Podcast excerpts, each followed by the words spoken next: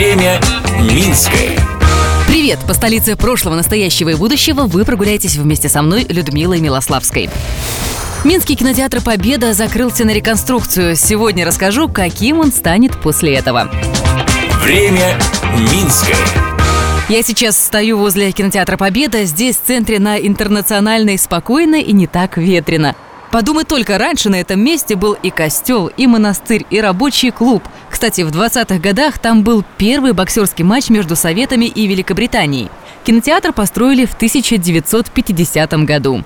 После ремонта в кинотеатре обещают сохранить стиль «Сталинский ампир». Внешне он будет уже не розовым, а тепло-серым с коричневой крышей, как было когда-то в пятидесятых. Снаружи поставят много фонарей. Мебель тоже сделают в стиле пятидесятых из темного дерева. На фасадах и внутри фойе и залов восстановят лепнину. Вывеску кинотеатра «Победа» тоже планируют сделать такой, какой она была раньше.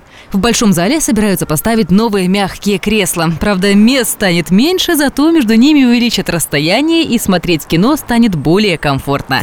За тем, как течет время минское, слежу я, Людмила Милославская. Благодарим за информационную поддержку программу «Минск-Минчане». Смотрите в субботу в одиннадцать ноль ноль на телеканале эс тэ вэ.